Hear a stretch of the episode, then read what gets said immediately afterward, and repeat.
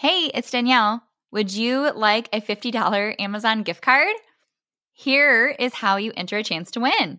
Right now, Failing Motherhood is turning four years old and it's almost Mother's Day. So, we're doing an annual drive for ratings and reviews, which are huge for search rankings, for potential listeners to find us, and for them to size up the quality of the podcast. So, if you have been enjoying Failing Motherhood, whether this is your first few times listening or you've been here the whole time, I'm offering extra incentive to put in a quick two to three sentence review inside Apple. When you leave yours, screenshot it and then send it to me over Instagram DM or email. And I am going to give one listener that leaves a review a $50 Amazon gift card on Mother's Day. We have some really exciting failing fatherhood episodes coming up. So please follow the podcast if you haven't yet and leave that rating or review so that more moms and more parents know they are not alone if they feel like they're failing their child on a daily basis. We need each other, and I'm so grateful you are here.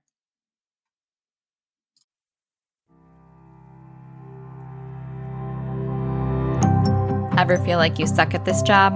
Motherhood, I mean? Have too much anxiety and not enough patience? Too much yelling, not enough play? There's no manual, no village, no guarantees. The stakes are high. We want so badly to get it right. But this is survival mode. We're just trying to make it to bedtime. So if you're full of mom guilt, your temper scares you, you feel like you're screwing everything up, and you're afraid to admit any of those things out loud, this podcast is for you. This is Failing Motherhood. I'm Danielle Bettmann, and each week we'll chat with a mom ready to be real sharing her insecurities, her fears, her failures, and her wins. We do not have it all figured out. That's not the goal. The goal is to remind you you are the mom your kids need. They need what you have, you are good enough, and you're not alone. I hope you pop in earbuds, somehow sneak away, and get ready to hear some hope from the trenches. You belong here, friend. We're so glad you're here. Hey, it's Danielle. I think this is going to be one of my most favorite episodes, and I'm going to dive right in, but I have to give you a quick disclaimer. This is a step by step guide of how to feel like you're failing. And this came from a consultation I had with a family this past week, and the mom told me, I am so afraid to try anything else because I don't want another reason to feel like I'm failing. And I've heard a similar sentiment from the last few families that I have met with. And I just want to turn this idea on its head. I want to be able to broaden your perspective and shed light on this misconception that I think is more prevalent than we think it is. If you don't think that you're thinking this, you might be. So this is my take at addressing it. And this is a bit of a cheeky approach at what truly makes you feel like you're failing to help you see your own behavior, your own thought process and decisions in new light. So there's lots of sarcasm to come. This advice is meant to be taken in humor, not seriously. You are not allowed to take a quote or a clip out of context and post it on social media and cancel me. Okay. I am not telling you this is what actually to do. But sometimes I really feel like it's important to hear things in a different way to realize how truly absurd some of the things we're believing are. So this is your step by step guide of how to feel like you're failing at parenting or motherhood in general. Okay. Number one, discount your entire past. The environment, interactions, and DNA that coded and downloaded the software that you've been running on autopilot for 30 years, that has nothing to do with how you just reacted just now. Not even a little bit. Okay? You have complete control to do whatever you want to do, however you want to do it, with no effort spent overriding those instincts. So put no thought into what made you who you are and why you think the way you do. Not relevant. go ahead and discount that completely. Number two, take the blame for everything. You should know better. Obviously, because you have parented this kid at this age before, plenty of times. You have a degree in it, for goodness sake. You have nothing else going on in your life to distract from it in the least. So since it's all on you, find your worth in their behavior. They're not their own person. You can absolutely expect their half baked, brand new brain to manage stress way better than you. And when they don't, it's definitely your fault. Take full responsibility and become so consumed with shame that you keep both of you from finding the support you need. Sounds great. Number three, gaslight yourself. You don't know what you're talking about. You haven't spent the majority of every waking and sleeping moment with them since they were conceived. Your in laws definitely have much clearer insight into their personality and quirks and needs, and yours too, while you're at it. So pull the audience, plus a million other complete strangers on the internet, and make all your decisions based on what their conflicting opinions say. Then you'll feel confident. No problems. Number four, overload your brain. It has an unlimited capacity, on par with AI and the Energizer Bunny. So go ahead and intake fragments and crumbs of information at a near constant breakneck speed. Don't take the time to process anything. Always on to the next piece. Oh, and never apply any of it. Just keep it all up there as blackmail for your conscience because now you have every right to feel terrible when you don't do all the things that it says you should. Sounds great. Number five, go ahead and put yourself last. Surely nothing can go wrong when you set out to drive around town all day on an empty tank of gas. Put nothing in and then expect everything. Work yourself to the bone and then do it again tomorrow. No long term repercussions. None.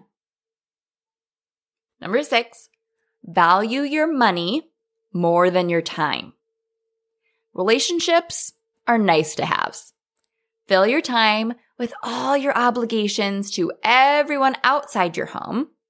And then with the crumbs you have left, collect resources the hardest and most tedious way possible it's not worth learning from someone who's dedicated their life's work to this. You have years and years to spend catching up to them on your own. So go ahead and spend all the time you need. It's not like you'll never get it back. Number seven, take on an unpaid side gig. Moonlight as an adult continuing education instructor. Sure, it doesn't pay well, but go ahead and take the time to reiterate everything you're learning to another equally competent adult with equal access to the internet. They can't be held responsible to initiate their own growth. Do it for them. They won't resent you at all for making them feel inadvertently incompetent and below you. Sounds like a great use of your time. Number eight, overthink everything. It's all equally important. How much screen time they watch today, what snacks they eat, how much you yell, how quickly they fall asleep. Fixate on all of the bad. You'll only see more of it, but maybe if you obsess enough, you'll finally get ahead of it. Don't prioritize. It'll all work out. Number nine, believe the first thought that comes in your head. Right away, Never question it. There's no other way to explain what just happened. While you're at it, assume negative intent always. For example, believing that they did it on purpose, it's manipulation, it's personal, things are hopeless. That's an accurate assessment 100% of the time. Number 10, try to reap the rewards with none of the risk. So if you want and need a full retirement, complete with travel plans around the world, never open a 401k. When someone tells you a stock is doing well, just go ahead and buy one. That should do it. You paid thousands to learn statistics or accounting or biology and all these things in college for, you know, no real reason that affects your day-to-day life. But go ahead and learn the bare minimum about parenting. You're definitely going to get your money's worth out of all of those irrelevant generals that you crammed in college. But parenting? Who would use that in real life? So go ahead and want and need all those retirement rewards like relationships with your kids when they're adults, you know, happy, healthy, contributing citizens in society, really quality, well rounded mental health for everyone in your family. But yeah, just, you know, bare minimum, random things on the side. Sure, it'll be fine. Number 11, embody the ethos of an insane person. Change nothing and believe everything will be different tomorrow. Your child will be a whole day older, so perhaps they'll just outgrow everything that was a problem today. Or change everything and then try it for one day and then abandon the ship. You gave it a good run. Research was administered with the accuracy of a pharmaceutical test, and all variables were accounted for, surely. Checked all the boxes. Nothing else could possibly be it. So obviously you can see that I am being facetious here and am playfully poking holes at a lot of the way that we tend to act without knowing it, setting ourselves up to fail, just making it completely necessary and guaranteeing that we're going to feel like we're failing by doing one or all of these things on a day to day basis. But I want to further illustrate this with one more example or analogy. So let's say you love yoga. You love how your body feels when you do it. You would love to learn how to do some of the inversions or like the balance poses and feel like a badass, strong and capable with the flexibility to keep up with and do more in your day to day life. But you get confused often because you're only doing the free YouTube videos. You're not sure how to do exactly what they're saying. You know that your body's not looking like their body because there's no one there in real life that can't see you to guide you and individualize it or show you how to make accommodations or change the pose. And you struggle to be consistent because there's no commitment level or accountability. No one knows that you wake up and intend to do it that day. You're only promising yourself. So you end up not doing it more than doing it and beat yourself up for it. So would it be true then that you would fail at an in-person class? Especially if you could stay afterwards and ask the instructor a few questions. Would it be safe to assume you would fail if you signed up for like a certification program? If you had to commit to it weekly at a time that worked for you, tell not only yourself that you'll be there, but the instructor and the others in that small group would be expecting you. And you would be taught the well-rounded skill set that you would need to be able to master some of the more complex poses you're dying to learn. Would it make sense to count yourself out from that experience? Or is that actually where you'd make the most progress and thrive?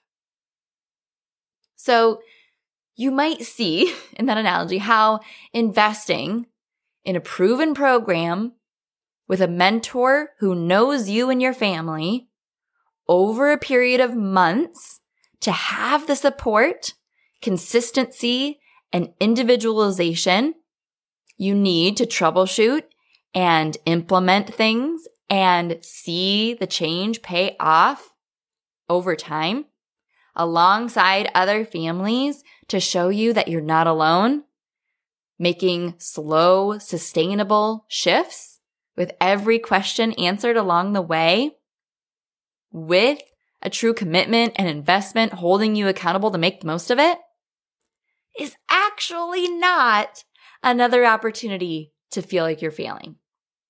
In fact, it is the opposite. So if you're tired of taking the more arduous road toward the day to day life and relationships that you desire.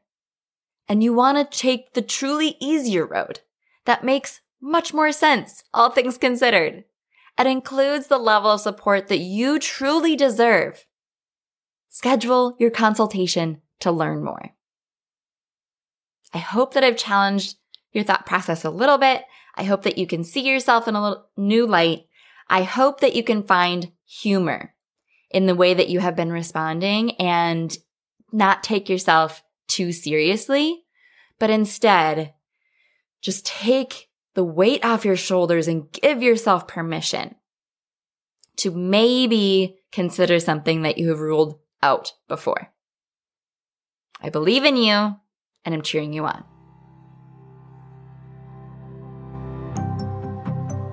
Thank you so much for tuning into this episode of Failing Motherhood.